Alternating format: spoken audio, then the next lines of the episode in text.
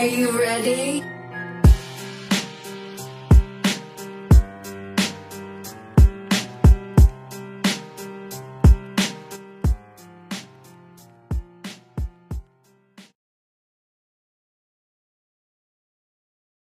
Halo, selamat malam. Balik lagi di podcast ngomongin setan. Masih bareng gue Septian Ahmad dan sorry minggu kemarin eh, telat deh nguploadnya karena gue aduh kacau deh. Kemarin jadwalnya tuh padahal udah udah siaran udah cuman emang telat aja gitu uploadnya. Sorry ya sekali lagi teman-teman buat yang minggu-minggu ini kayaknya orang lagi pada sibuk apa namanya orang lagi pada sibuk ngurusin corona dan lagi ngurusin ininya masing-masing ya ngurusin keluarganya masing-masing gitu. Jadi kayak tidak terlalu ada isu-isu yang tentang horor tentunya yang mencuat gitu. Paling ada beberapa thread-thread di Twitter yang menurut gua aduh kayaknya. By the way gua bisa unfollow salah satu akun horor gitu di Twitter yang sering bikin thread karena udah terlalu banyak ya thread-thread palsu yang dia tweet gitu. Gue nggak tahu dia dapat dari orang apa bikin sendiri sih. Cuman gue paling nggak bisa tuh kayak terlalu fiktif gitu tuh. Kayaknya juga kayaknya terlalu berlebihan gitu ayolah stop lah bikin horor-horor yang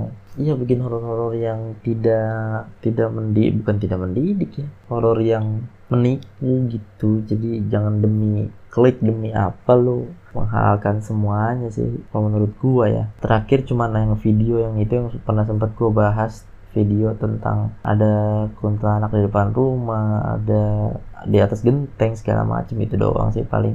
Ya sejauh ini gue sih ma- memantau lini masa gitu ya media sosial kayak belum ada yang eh, aneh-aneh gitu ya di perhororan Indonesia gitu. Dan udah mulai kehabisan email gue juga nih. Ini ada beberapa email sih yang bakal gue bacain hari ini. Hmm, ada dua sih. Jadi mungkin kita langsung masuk ke email aja kali ya. Yang kebetulan yang pengirim pertama nih rajin banget nih rajin banget. Email nih thank you banget loh. Yang pertama dari Mega MM judulnya monyet ngerangkak. Ngerangkak tuh merangkak ya merangkak kayak bayi baru belajar jalan. Saya merangkak dulu. Halo, halo lagi Mas Septian dan Mas Mas yang lainnya. Halo Mega MM berhubung belum bisa tidur jadi mau iseng cerita nih. Jadi kejadiannya tuh waktu kelas 5 SD Waktu itu jam istirahat sekolah, jam 9 pagi. Jadi kita bertiga ceritanya nganterin teman gue pulang untuk ngambil sesuatu. Oke. Kita lewat jalan yang lebih deket, yaitu lewat lapangan yang banyak pohon-pohon gitu. Tapi udah ada beberapa rumah yang tapi ada tapi udah ada beberapa rumah juga cuma pohon-pohon gitu masih banyak. Oh jadi lapangan terus ada pohon banyak pohon di situ ada beberapa rumah. Terus pas di tengah-tengah lapangan dari jauh mata gue mengarah ke arah genteng sebuah rumah. Oke kira-kira jaraknya kurang lebih 5 sampai 7 meter di depan gua. Gua ngeliat ada monyet gede gitu kayak gorila, tapi ngerangkak dari ujung kanan ke ujung kiri atap, oke. Tapi gua nggak lihat kepalanya. Terus gue penasaran kan, sambil lewatin rumah itu gue nengok ke atas sampai bener-bener eh, dia diem sebentar buat mastiin. Gue kaget pas teman gue nepok pundak gue dan tanya kenapa. Gue bilang tadi gue ngeliat monyet gede banget di atas genteng. Lu lihat nggak si Mega ini nanya. Dan teman gue yang satunya tuh bilang sebenarnya tadi gue lihat kepalanya di pagar sebelah sana. Barusan ada suara aneh. Pas gue lagi bacain ini gue nggak tahu suara apa itu tapi kita lanjut aja bos ya kan? Dan temen gue yang satunya tuh bilang sebenarnya tadi gue lihat kepalanya di pagar tunjuk pagar rumah yang berbeda dan matanya merah wow. Kita sih agak nggak per- ada perasaan takut saat itu. Jadi tuh kita saling cerita pas udah agak jauh di rumah itu. Tapi pas balik mau ke sekolah nggak lewat jalan itu lagi. Haha katanya nggak takut tapi nggak berani lewat lagi anjir. Pertanyaannya itu monyet pesugihan atau apa ya? Tapi kok kalau pesugihan kenapa kepalanya dan kepala dan badannya terpisah? Beda tempat. Kenapa itu monyet nongol pagi-pagi sih? Segitu aja ceritanya. Semoga covid-19 cepat berlalu biar bisa biar bisa kerja dan siaran nggak sendirian lagi mas Septian. Thank you udah thank you lagi udah dibacain. Thank you berat ya Mega ya. Thank you berat karena lu, lu salah satu yang rajin sih email. Ini makasih banyak. Eh kalau kelar covid nih gue pengen banget eh gue pengen banget ngumpul-ngumpul nih masih kita Jabodetabek. Kita ngumpul-ngumpul aja ngapain kek? Kita sharing kita makan makan bareng gitu. Di mana gitu? Kumpul-kumpul aja. Boleh juga tuh kayaknya ya. Tapi kelar covid aja jangan pas sekarang. Sekarang nggak boleh cuy kita kumpul di mana gitu daerah-daerah Jakarta Selatan atau di mana gitu kita kumpul bareng-bareng cerita-cerita. Karena selama ini gue pengen banget eh, ketemu gitu ya sama lulus semua yang sering dengerin podcast ini tentunya. Gue sih sebagai rasa terima kasih gue sih gue pengen banget eh, berteman lah gitu sama kalian. Gue pengen ngucapin terima kasih secara langsung mungkin gitu ya. Nantilah kapan-kapan kalau misalkan corona anjing ini udah kelar gitu ya. Oke balik lagi ke emailnya tadi ke pertanyaannya. Yang pertama monyet itu pesugihan atau apa ya? Tapi kok kalau pesugihan kenapa kepala dan badannya kepisah? Beda tempat. Oke. okay, gue coba menjawab sepengetahuan gue ya sepengetahuan gue karena gue sering dapat beberapa cerita dari temen dari dari orang-orang yang memiliki kemampuan lebih dari ya dari internet dari segala macam. Gue lumayan banyak mendapat insight tentang perhororan gitu. Jadi yang namanya pesugihan monyet itu gue pernah dengar memang. Ada monyet yang dipakai buat uh, penglaris. Jadi penglaris ini adalah uh, dia tugasnya ngasih cairan-cairan dari tubuhnya dia si monyet ini ya ke makanan yang dijual. Itu gue pernah dapet cerita langsung dari orang yang pernah melihat langsung. Tapi kalau menurut pengakuan orang tersebut monyetnya kecil, monyet uh, seukuran monyet normal. Terus yang kedua, monyet untuk curi. Ada juga tuh kayak model-modelnya kayak babi ngepet, cuma dia bentuknya monyet. Dia lebih besar katanya ukurannya. Memang kayak gorila, cuman lebih cepet ngilang-ngilang gitu ya, kayak gitu. Terus monyet sebagai pertanda jadi gue pernah diceritain siapa nih gue lupa. Jadi pernah ada orang gitu ya mau naik gunung tiba-tiba di tengah jalan di stop sama seekor monyet gede gitu monyet besar ya. Terus dia bilang monyet itu ngomong balik lagi. Gue lupa kata-katanya keluar apa pulang apa balik silahkan balik lagi. Gue nggak tahu. Yang jelas dia nyuruh rombongan itu untuk balik lagi gitu. Dan dan rombongan itu balik. Gue lupa tapi cerita siapa Nah, tapi kalau misalkan untuk monyet pesugihan nih yang badan dan kepalanya kepisah, ini menarik dan dan gue baru denger nih. Kalau lu lihat aja jelas ya, mungkin itu pesugihan sih. Tapi metode apa yang dipakai sih sampai kepalanya, kepala dan badannya misah sih gue nggak ngerti. Apakah cara kerjanya memang begitu? Jadi badannya di mana, kepalanya dia bisa jalan sendiri gitu. Kepalanya gue nggak tahu. Mungkin kayak gitu ya mungkin. Tapi ini adalah hal yang baru buat gue coba gue cari tahu dan kalau misalkan gue udah ketemu jawabannya mungkin akan gue share sih gitu. Terus kenapa monyet itu nongol pagi-pagi? Jadi gini kalau misalkan pesugihan segala macam itu tuh tidak tidak mengenal waktu sih. Karena yang monyet untuk penglaris dagangan itu aja siang jualnya. Uh -uh. jadi nggak ngaruh sih jadi nggak ngaruh sih sama waktu gitu ya. Bisa lu ketemu pagi mungkin pagi dia baru kelar kerja mungkin kerja kelar kerja quote and quote ya dalam tanda kutip gitu. Hmm, atau mungkin dia baru baru keluar mana dari si rumah itu? Apakah rumah itu target atau ke rumah itu si pemelihara kita juga nggak tahu. Untungnya tapi lu nggak kenapa-napa dalam artian nggak kenapa-napa tuh nggak nggak sampai membuat si monyet itu marah ya mungkin mungkin lu bisa ceritain lagi sih nama daerahnya nama kalau lu nggak mau disebutin nama daerah langsung lu bisa bilang di email tapi lu bisa ceritain ke gua nama daerahnya nama tempatnya segala macam sih biar biar lebih seru gitu ceritanya. Oke Mega. Terima kasih banyak ya Mega ya. Udah ngirimin email. Lanjut ke email kedua nih kayaknya podcast nggak akan lama-lama sih. Kayaknya uh, mungkin sekitar 15 menitan segala ya 15 menitan. Gue lagi nyari formula juga gimana biar tetap keep keep up sama topik horror gitu ya. Karena zaman sekarang juga lagi nyari topik horror atau nyari isu-isu horror juga udah susah udah jarang gitu. Terus mau collapse nggak bisa.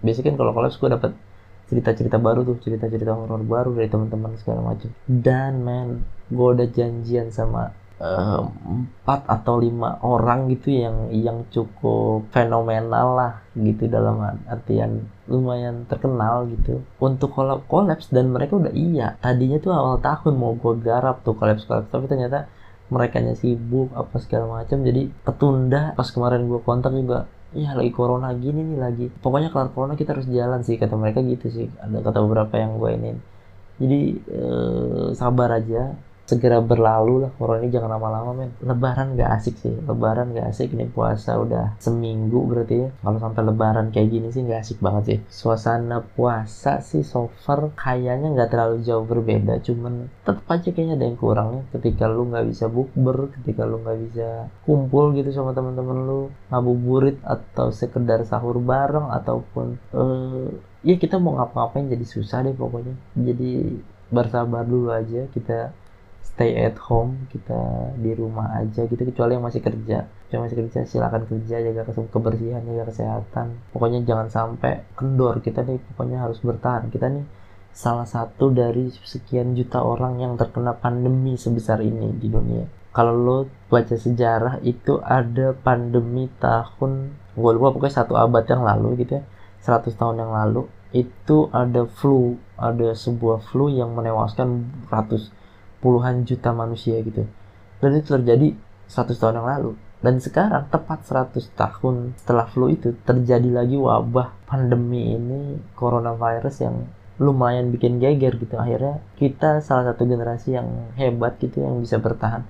Pokoknya sekarang tuh bertahan men. Sekarang tugas kita cuma bertahan tetap hidup tetap semangat tetap sehat gitu ya. Jangan kalah sama virus okay? gitu nah terus yang kedua nih email yang kedua dari Miss Sela Choi misalnya coy judulnya mau cerita silahkan. Kak boleh nggak aku cerita hotel ah aku cerita yang Grand Hotel Kanaya Medan? Karena saya sering nginep di sana karena pekerjaan dan saya sudah beberapa kali mengalami di kamar-kamar lain dan di 603 itu sendiri. Oh boleh banget, boleh banget sekalian nanti. Oh itu kalau nggak salah gue pernah bahas tentang hotel-hotel angker gitu ya. Uh, di episode berapa? Gue lupa lu si misalnya ini mungkin lu bisa refer ke episode itu lu scroll scroll aja ke bawah lu cari pembahasan tentang hotel angker gitu. Terus lu ceritain lagi nih yang tentang versi lu ini yang salah satu hotel di Medan ini. Lu ceritain nanti gue bakal bikin versi lanjutannya tentang hotel-hotel serem sih karena gue kemarin oh ya kemarin gue baru dapat salah satu cerita juga gitu tentang hotel horor yang mungkin bisa gue share setelah saya share ceritanya gitu biar biar nyambung aja gitu ya kan? Gitu sih. Terus apalagi ya? Gue mau bahas apa lagi juga? Bingung men. Nggak tahu nih. Udah udah mulai ada yang nanyain di, di Instagram. Thank you banget men ya. Lu lu semua ternyata masih peduli gitu dan gue lihat total playnya itu masih masih tinggi gitu masih masih banyak gitu yang ternyata yang dengerin gua. Terima kasih banyak. Sekali lagi kalau ada yang mau kirim-kirim produk atau lu mau numpang promo lu lu boleh email ke gua boleh DM boleh ya email dan DM ke Instagram Instagram gua atau di Twitter gitu mention atau DM gitu. Lu boleh men kalau misalkan lu mau numpang promo gitu nggak perlu ngirim apa apa ke gua. Uh, lu tinggal apa mention aja barang dagangan lu mention produknya apa segala macem ntar, ntar gue bantuin. Karena lagi kayak gini nggak ada yang bisa kita lakuin selain saling bantu sih men ya. Dan gue salut sama teman-teman gue yang yang akhirnya bisa banyak membantu para sesama gitu. Gue salut sih gitu. Semoga yang lo kerjakan gitu ya mendapat balasan sih. Buat lo semua yang sudah melakukan hal-hal baik selama pandemi lo keren sih men lu keren. Tapi buat yang tidak ada upaya gitu buat melakukan itu ya lu bantu pemerintah bantu kita kita untuk bertahan di rumah aja gitu. Kayaknya segitu dulu podcast kali ini. Uh, gua ada salah satu buku dari kisah tanah Jawa. Nanti mungkin kita akan bacain uh, salah satu kisahnya kali atau atau gue sih mau nyari buku buku ini sih buku yang uh, buku cerita horor jadul gitu. Nanti kita baca aja cerita horor zaman dulu tuh kayak gimana sih. Nanti akan gue bikin segmen baru mungkin. Kisah klasik mungkin kisah horor klasik mungkin ya. Nanti nanti gue cari dulu bahannya.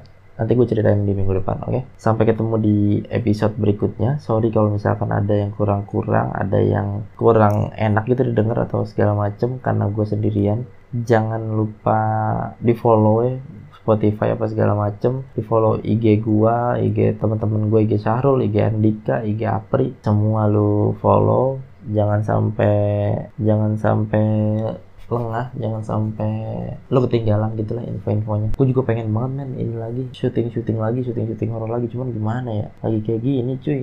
Ngeri bre. Ngeri banget asli. Nggak bisa ke mana-mana. Perumahan ditutup. Jadi bingung mau ngapa-ngapain juga nggak bisa kita kan. Gitu sih. Oh iya gua baru aja dapet berita. Nih nih gue bacain deh. Oh tadi gue mau nutup nih cuman udah deh sekalian aja bacain. Ini lucu sih lucu-lucu apa ya? Agak-agak konyol juga. Nih nih nih lucu nih. Judulnya judul beritanya selalu mimpi serem penghuni karantina rumah angker Seragen nangis-nangis minta pulang. Jadi di Seragen jadi kan sekarang pemerintah lagi pada mencoba menyediakan tempat-tempat karantina corona ya untuk uh, beberapa orang yang terduga atau dalam pantauan gitu orang dalam pantauan terkait corona orang-orang yang lagi habis dari luar negeri habis dari tempat-tempat yang termasuk dalam zona merah corona segala macam jadi daerah Sragen ini disediain nih tempat karantina itu di salah satu rumah disebutnya rumah berhantu di desa Sepat kecamatan Masaran Sragen itu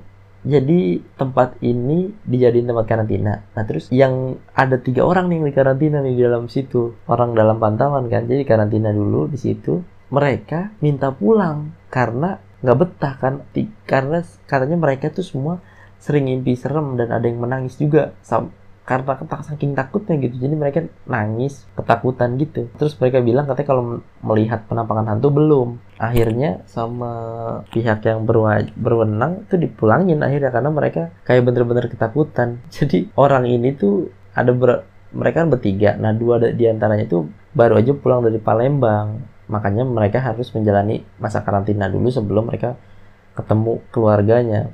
Nah, ternyata pas diusut, rumah itu adalah memang rumah kosong yang bekas peninggalan Belanda gitu. Dan memang kondisinya udah tidak layak. Uh, udah gimana ya? Bukan gak layak sih masih layak. Cuman kayaknya perlu banyak uh, restorasi untuk itu jadi sebuah tempat karantina. Karena itu emang creepy banget tempatnya jadi cukup lucu gitu ya cukup uh, menarik jadi lu corona gitu pulang ke kampung halaman lu ditaruh di tempat karantina yang angker. Ini salah satu trik yang oke okay sih menurut gue dari pemerintah karena beneran efek jerahnya tuh beneran berasa men. Lu bukan sekedar uh, akhirnya takut karena corona tapi takut karena dikarantina di tempat angker gitu. Gue rasa ini bisa jadi pertimbangan sih buat pemerintah buat orang-orang yang masih suka bandel pengen mudik gitu. Udah tahu dilarang gitu kan dilarang dilarang masih aja pada mudik gitu itu lucu sih jadi kalau misalkan uh, lu punya kisah-kisah juga tentang selama masa pandemi yang ada kaitannya sama horor, boleh juga di-share ke gua gitu. Semoga bisa jadi hiburan bareng-bareng. Tuh lu coba cari aja ntar beritanya di apa rumah di rumah berhantu di Seragen dijadikan tempat karantina gitu. Oke, segitu aja uh, pembahasan podcast kali ini. Terima kasih buat yang udah ngirim email, buat Mega, buat Michelle Coy tadi. Terima kasih. Terima kasih buat yang udah mention, udah nanyain, udah uh, tetap dengerin gitu terima kasih banyak. Gue harap lu tetap support tetap semangat karena kita semua butuh butuh lo butuh hiburan kita butuh tenaga gitu buat tetap bekerja dan buat tetap untuk konsisten buat bikin konten gitu ya. Tapi terima kasih banyak gue akan tetap bikin konten ini terus. Semoga tidak uh, ngaret-ngaret lagi apa ya. Sampai jumpa di episode minggu depan. Dadah